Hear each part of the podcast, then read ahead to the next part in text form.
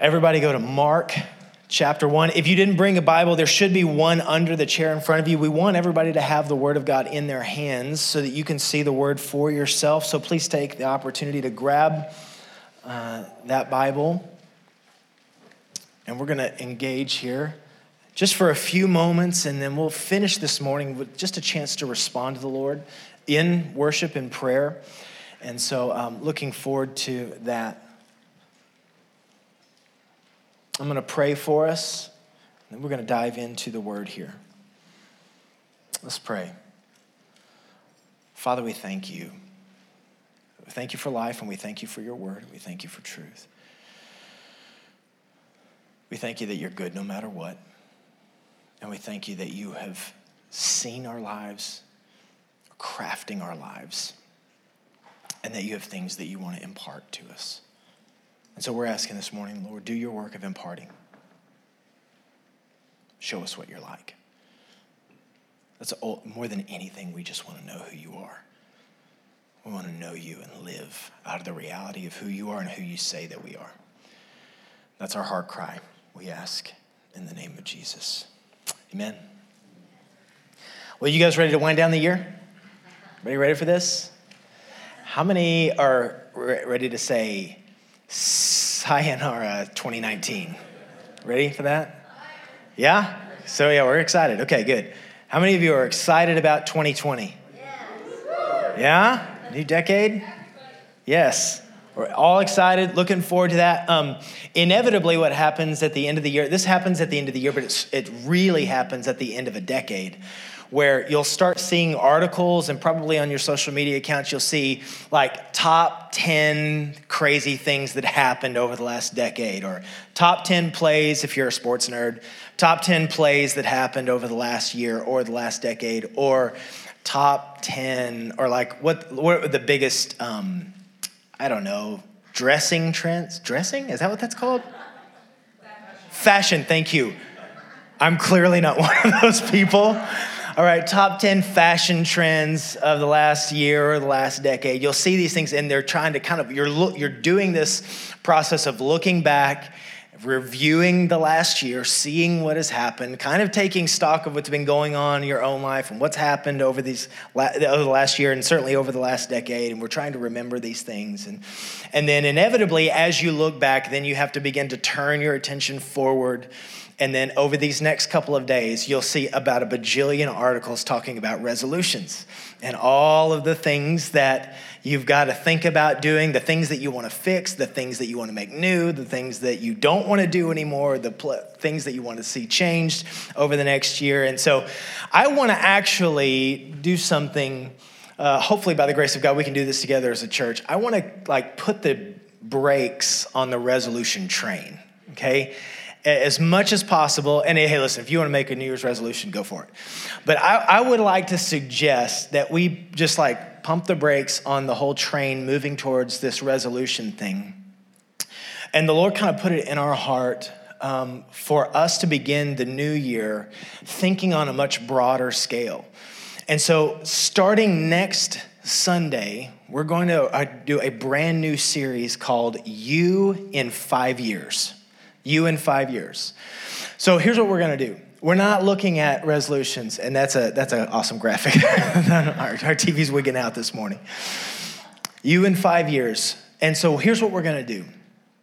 We're going to take the opportunity to say, listen, there are all kinds of great things we would like to see happen and some changes that we want. But ultimately, what we want to do is step way outside and say, God, you have designed and crafted us for a purpose that not, not just like, hey, there's some things that we want to try to get through over the next couple of weeks because we all know our resolutions crater by about February 1st. To put that to the side and say, God, you're crafting and creating something so much larger. You've spoken our life into existence. And even as I look at you, I want to say this to you. If you're here and you are breathing, God has design on your life, He has plans. And he wants us to begin to see and hear and listen to what he has for us. And so it's one thing to create a resolution to try to get better with some of our diets or some of the ways that we act or some of the habits that we have. It's an entirely different thing to take a step back and say, God, who are you crafting me to become? What do you want to do in me in the next half decade? And so we're going to take four or five weeks to begin to look at what God wants to craft in you. What is He building in you for the long run? How is He fashioning you? And where is He taking you? And the scripture has some powerful things to say, first and foremost, about who God is and what He wants to do in our lives. But I, I believe God wants to begin to give some clarity to the call on your life. And I want to say, again, say this you have a call. Call is not for pastors and missionaries. Call is on all of the people of God. He's made in his image. He has things that he wants to move and do in each one of us. And so that's where we're headed. But in order to do that, there has to be a line of communication wide open. So that's something that has to take place. If you and I are going to take time over the next month to begin to ask the question God, how are you fashioning me? What are you crafting and what are you creating? What do you want to accomplish in my life over the next five years? That if we're going to do that, then the line of communication's got to be wide open. And so, what I want to do is just to do a, a brief dive into the issue of prayer this morning. That as we finish out this year and we begin to look to step into the next, not year, but five years, we have to ask the question God, what, do you, what are you saying about me? And the way that we do that is coming before the Lord in the place of prayer coming before Him and saying, God, what are you saying? What are you doing? And where are you leading me? That happens in the place of prayer. And so here is the question that every one of us has to ask this morning, and this this. What is it that keeps you and I from praying? What is it that keeps us from praying? Because my guess is this it, it, would be entirely possible that you might have a resolution that goes something like this, especially if you're, if you're a follower of Jesus, you're here in this room, you're going, I would love for in 2020 to pray more. We can set a resolution like that. I wish uh, I would like to be more obedient. I want to love God more. I want to give more of my life to the Lord. That's a, those sound like great things, but the question, in order to get to what God wants to do in our lives, we have to begin to ask, what is it that keeps us from actually being in a place of communicating with the King of the universe? What is it that's holding us back? And so we're going to do a quick dive into looking at Jesus, how and uh, looking into his prayer life, how he prayed, and seeing, I think, the keys that are going to ignite a place of being able to come before the Lord, hear from him, and be launched into the next half decade. Look at your Bibles in Mark chapter 1. Mark chapter 1. I think what we're going to begin to see here is that God wants to pull to the surface and expose those places of fear and unbelief that keep us from a life of prayer, that keep us from discovering who God is and what He wants to do in our lives. Mark chapter 1, look at verse, we'll start at verse 29. Jesus is doing ministry, and it says uh, he's doing ministry, and as soon as he left the synagogue, they went with James and John to the home of Simon and Andrew. Simon, this is by, by the way, Peter, Simon's mother in law was in bed with a fever. And they told Jesus about her. So he went to her, took her hand, and helped her up, and the fever left her, and she began to wait on them. That evening, after sunset, the people brought to Jesus all the sick and demon possessed. The whole town gathered at the door, and Jesus healed many who had various diseases. He also drove out many demons, but he would not let the demons speak because they knew who he was. Just so interesting. Verse uh, 35 Very early in the morning, while it was still dark, Jesus got up and he left the house and he went off to a solitary place where he prayed.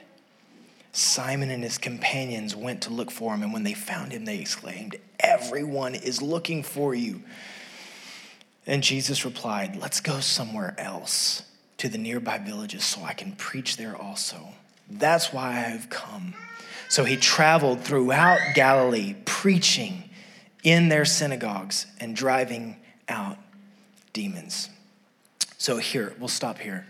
So, here's this picture we have Jesus is going and doing ministry.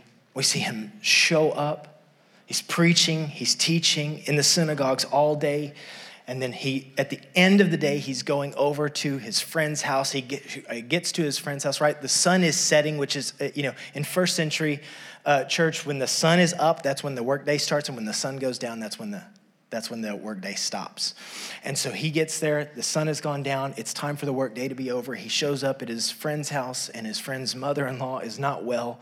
And so they're asking him to heal her, so he heals her. And, and then he's moving about, he's and then when he gets there, everyone around is asking him to continue doing ministry. So he's casting out demons, he's healing the sick, he's going on doing the business, driving out demons who, by the way, he's telling to telling them to shut their mouths because they know exactly, and he's not ready to reveal who he is yet, which is just so fascinating. And another sermon for another day, but we won't do that now.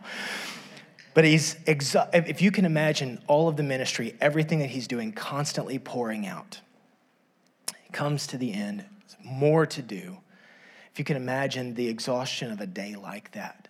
And what do we find Jesus doing? He gets up before everyone else, been pouring out like no one's business. He finds himself, he gets up.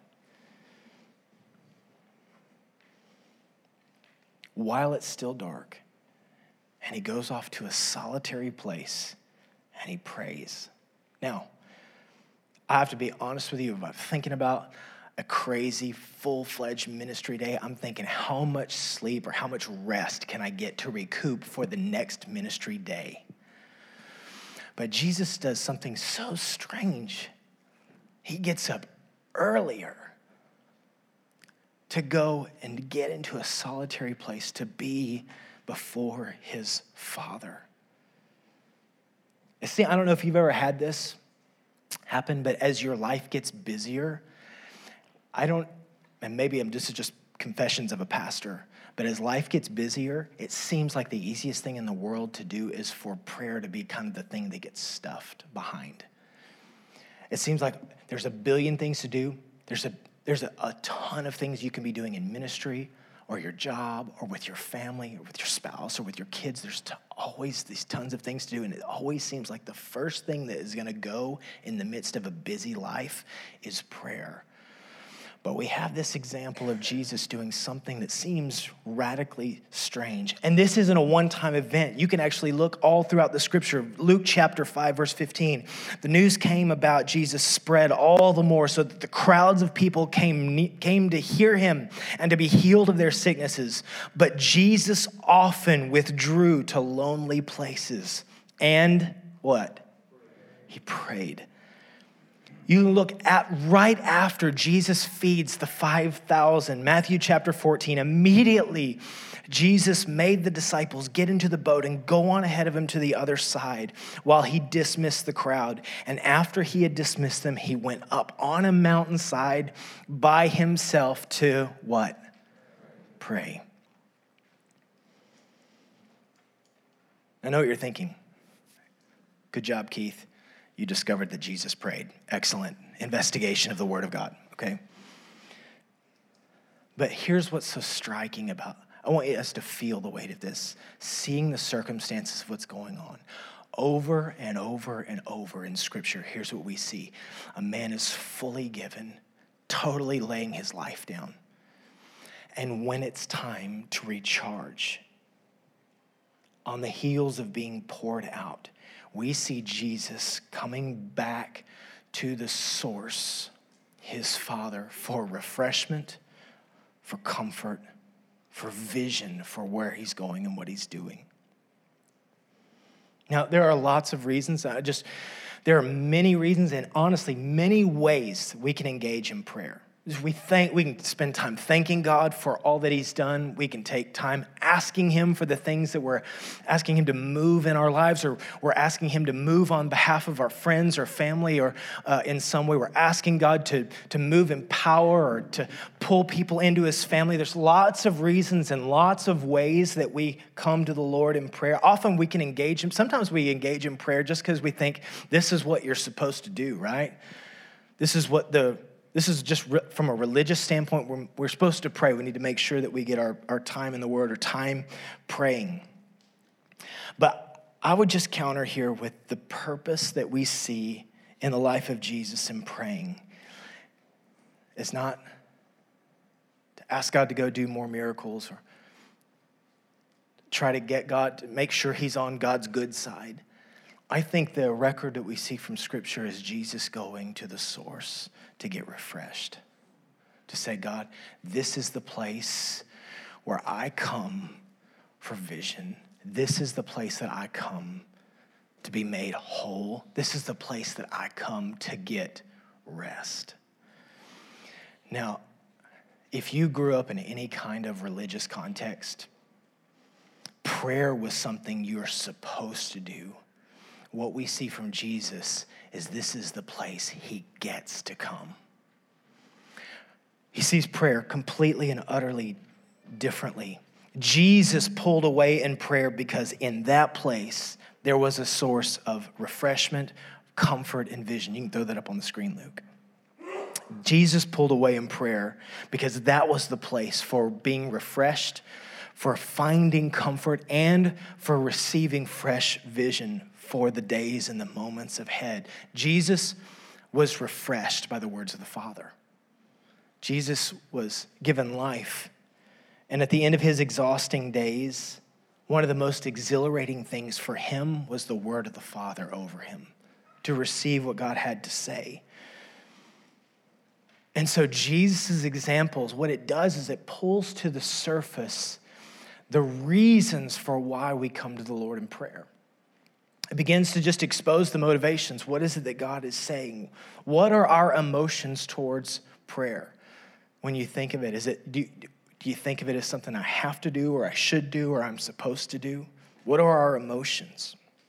Listen, most of us in this room would say, I would love to pray more. I, most of us actually would say this listen, I believe that prayer is effective. I believe that prayer works. I don't, I'd say the majority of us wouldn't wrestle thinking that prayer doesn't have some kind of, kind of effect, and yet it often can be the first thing to go. And yet, sometimes we have an emotionally unhealthy relationship with the thing called prayer because often the issue of prayer gets bound up into this activity that we're supposed to do. And I think what we see, Jesus is pulling the layers off of this thing, saying, Prayer, church, is not something you are supposed to do.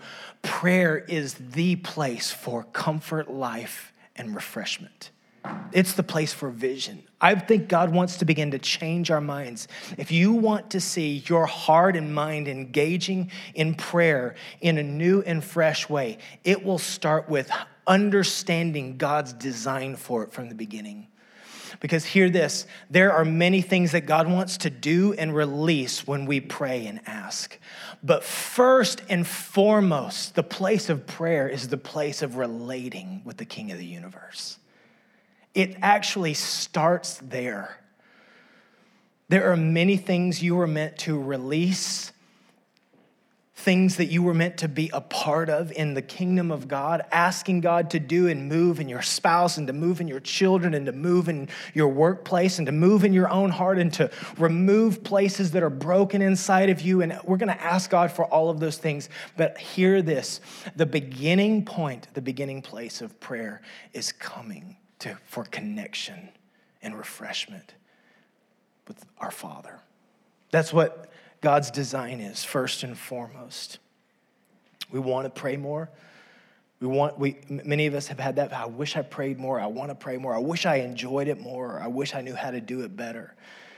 And the problem with our prayer lives is not that we're ill trained necessarily for it, it's just that we come to this place often believing that God's not delighted to meet with us, meaning this our issue with prayer often lies primarily in fear and unbelief. It starts from a place of fear and unbelief. Every one of us believes that God moves through the, through the place of prayer. We'll, we'll say that, we have a knowledge of that. But we, the question is do we actually believe it in, the inner, in, the, in our inner man? And so here's what I want to do I just want to take a few moments here. And I just want to expose a couple of the core areas of unbelief that keep us from engaging the heart of God in the place of prayer. And then we're going to finish up by just taking time to worship and pray and engage Him. Number one, these, are just some core reasons why we struggle to engage God in the place of prayer. Number one, we don't believe God likes or enjoys us. We don't actually believe that God likes or enjoys us. See, God wants to draw us into trusting His goodness that actually refreshes us. And what, what I think we tend to forget all the time is that God is a good father who gives good gifts to his children. James chapter 1, verse 16. Don't be deceived. So here's the deception. Here's where the enemy, if you will, here's where the deception comes in. Don't be deceived, my beloved brothers. Every good and every perfect gift is from above, coming down from the Father of lights. Listen, part of the primary way that the enemy deceives his people is to keep them from understanding the goodness of the Father. He is so good. And you know what good fathers do? They delight in giving, they delight in doing it. Now, we, uh, we had a big, bright example of this just a couple of days ago. And when I was a kid, I don't know about you kids, I loved getting gifts. And then my parents would say this Man, it's so much more blessed to give than to receive. And I remember thinking, No, receiving's awesome. All right, I just want more cool things. That's what I, I remember as a kid. I did not totally understand that until one day I had kids for myself. And let me tell you what I, this, my kids will ask every year. Here's what my kids ask Dad, what do you want for Christmas? Because they're killing, they're, they're, they're putting their list together. They're, they're, I mean, they, have got lists. They've just got pages. One kid was taping pages together for stuff. It was like, you know, that's how that works. They got all these dreams and ideas and desires, right? And they're asking me, Dad, what's, what do you want? And I always just tell them there's one thing. All I want are your hugs and kisses. And they're like, Dad, that's so dumb. so, uh, because let me tell you, let me tell you what my real delight is.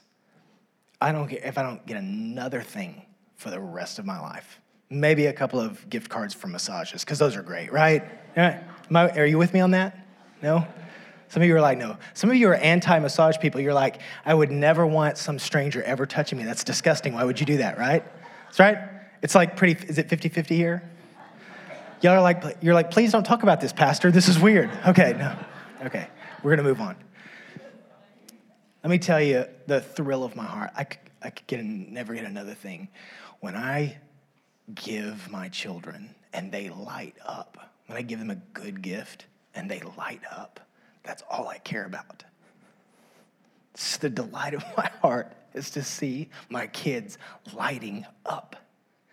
Church, I'm a, I, I'm a poor shadow picture of what the real Father is like.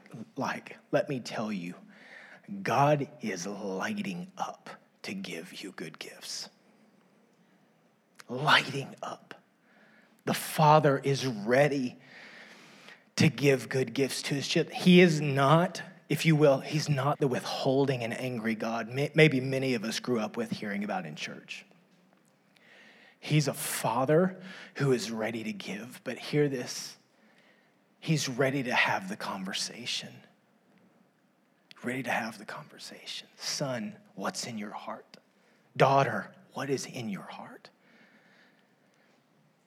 The reason that we often struggle to engage God in prayer is because often we th- think we've got to bring our list of all the all the, the things that we need or all the or, or, we're coming to him and trying to let him know well yeah i blew it this week and i was really a jerk and i didn't do right and i'm sorry that i messed up and i can't believe i keep sinning this way but will you somehow please accept me?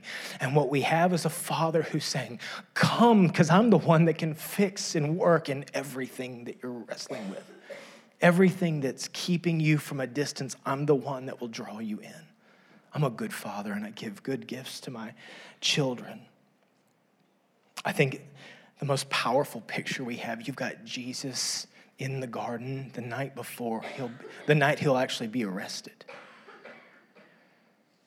And what do we see Jesus doing? He's coming to the Father. He's in the darkest, it's actually the darkest hour of his life. It's actually the darkest hour in all of human history. The darkest moment in all of human history. And what does Jesus do? I'm coming to my Father because I trust you for goodness.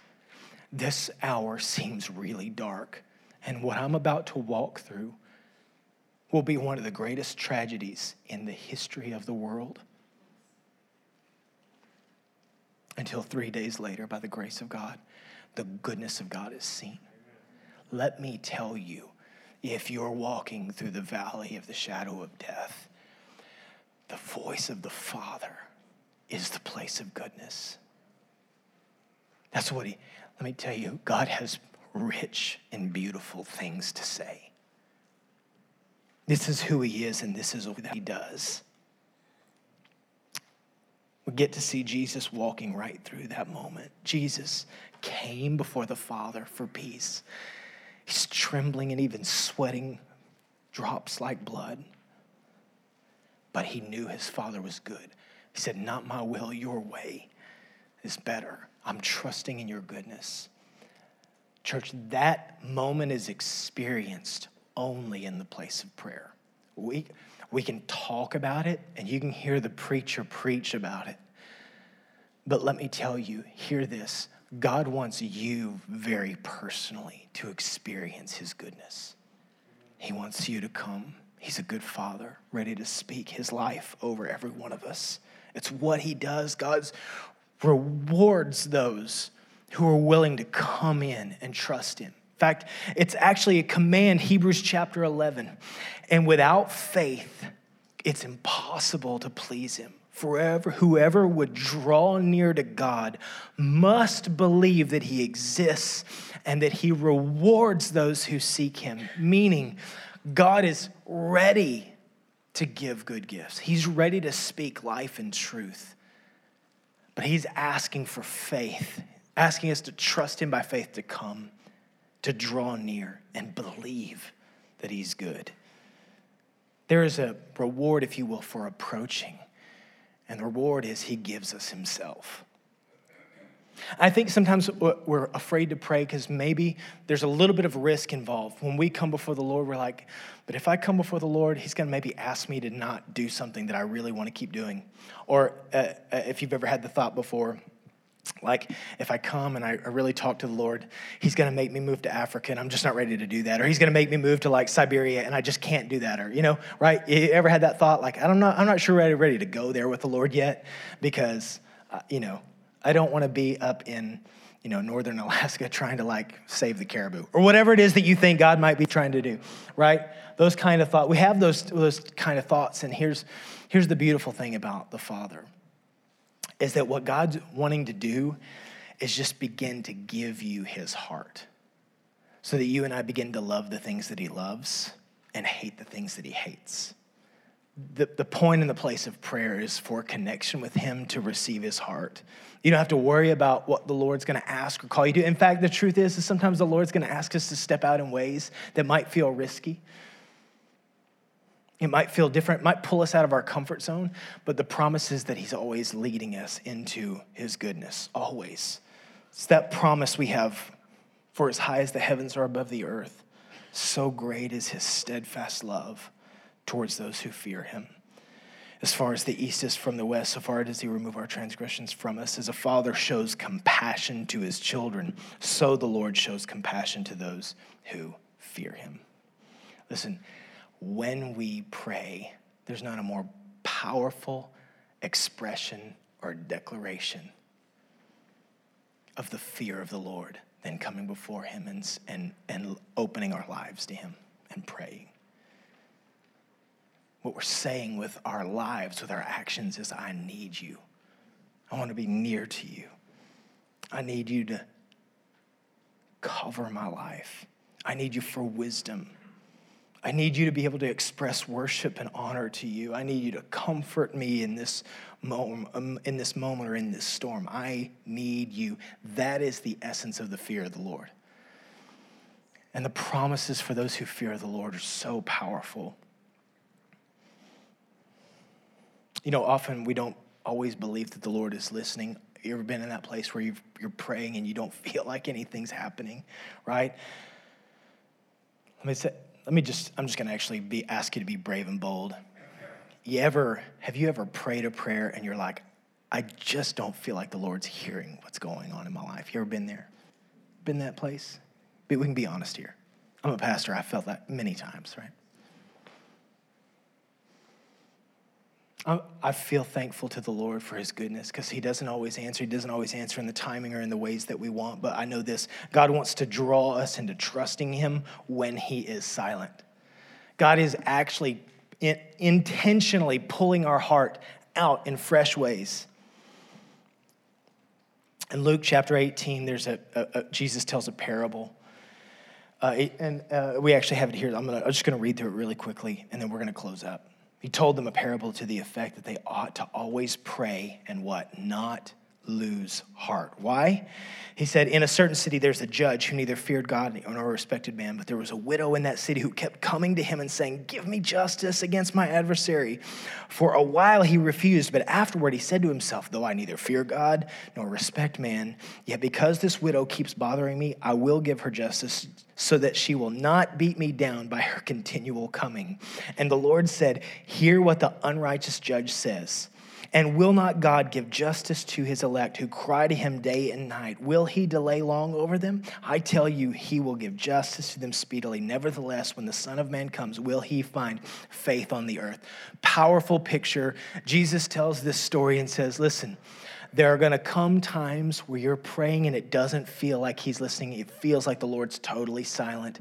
And here's what he's saying Day and night, come and trust that the Father is working for your good. So if you've ever come to the place of prayer and you feel like nothing's happening, guess what? Good news. He's working for you. He's covering you. He's walking before you. He's moving. You're asking for something. He's going, You're asking for this over here? Dude, I'm doing this, this, and this over here. You got no idea about. Trust me. Come. But I'm pulling your heart out in faith. What he's and what Jesus says, I love that last line will he find faith on the earth? Meaning this it's a good thing to pray when we don't see or we don't hear. We feel like nothing's, it's a, it's a beautiful thing to the Lord to be in that place. So powerful. Often we want God to kind of be the cosmic genie to kind of do whatever we ask Him for, but He's saying, I want you to trust me. Just keep coming and asking. I'll get your heart to the right place. David, you guys can go ahead and come up. We'll finish up this morning. Finally, we often believe that we don't have enough to offer to God, meaning we don't think we're spiritual enough, that our prayer life is not powerful enough, and God wants to draw us into trusting His victory. This is what the Lord wants to do. Listen to me. Hebrews chapter 7 guarantees this. Jesus right now is praying on our behalf, covering us. This is who he is, this is what he does. It's a beautiful picture that we have. The former priests were many in number because they were prevented by death from continuing in office, but he holds his priest, priesthood permanently because he continues forever. Consequently, he is able to save to the uttermost those who draw near to God through him, since he always lives to make intercession for them. Listen to me. You don't have to come with your track record. You don't have to come with your perfect spiritual life. You don't have to come with your maturity. God wants us coming in prayer because He's ready to meet us in that place. He's our advocate. You don't have to come with beautiful, eloquent words. You just want to come with authenticity and honesty. Jesus meets authenticity and honesty. I'm going to say that again. Jesus is our high priest. You don't have to be that. You don't have to try to foster the connection with the Father. If you've thought, well, my life is in shambles and I'm a million miles away and my life is not right, Jesus came to this earth and went to a cross and took all of our brokenness on him so that we could forever have access to the Father. That's what he wants to do. God, God's ready for you and I to have full and total access to him. That's what he's calling for. We can try to do all the spiritual Olympics to try to make ourselves ready to pray. What Jesus is said, saying is, I'm here for you. I'm your advocate. You just come to me. And let's go. Let's do this. I want you to stand with me. We're just going to ask him. We're going to finish this way this morning. Just by asking that God would grant radical grace to come to him in the place of prayer.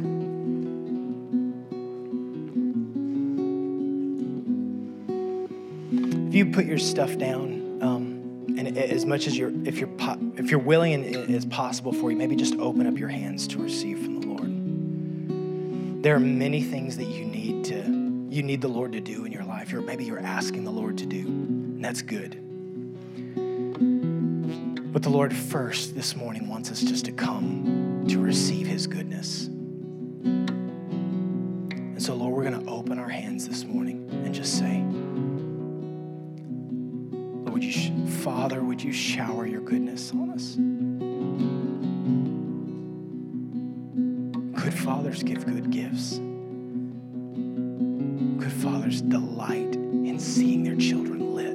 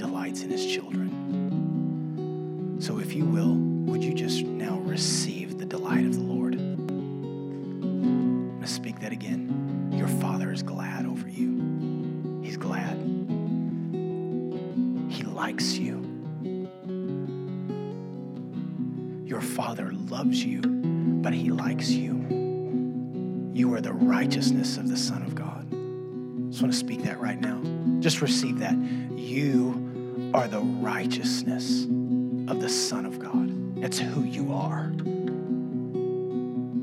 Now receive the delight of God. His delight, His joy, His smile. You're His. We receive you, Jesus, right now. We receive your goodness. Father, we receive your delight. We want to walk in a new way. Would you help open our heart first and foremost. There's so many things you want to call us to do. There's so many things that we need to ask you for, but we start as children They receive the delight of the Father. We thank you for your goodness. Just gonna we're gonna sing, give our hearts a chance just to respond to Jesus. Truth is, we're gonna sing a song, but you can sing anything that's in your heart to sing. But just let your heart connect with Him for a moment, and then we'll close our time out this morning. Let's worship Him together.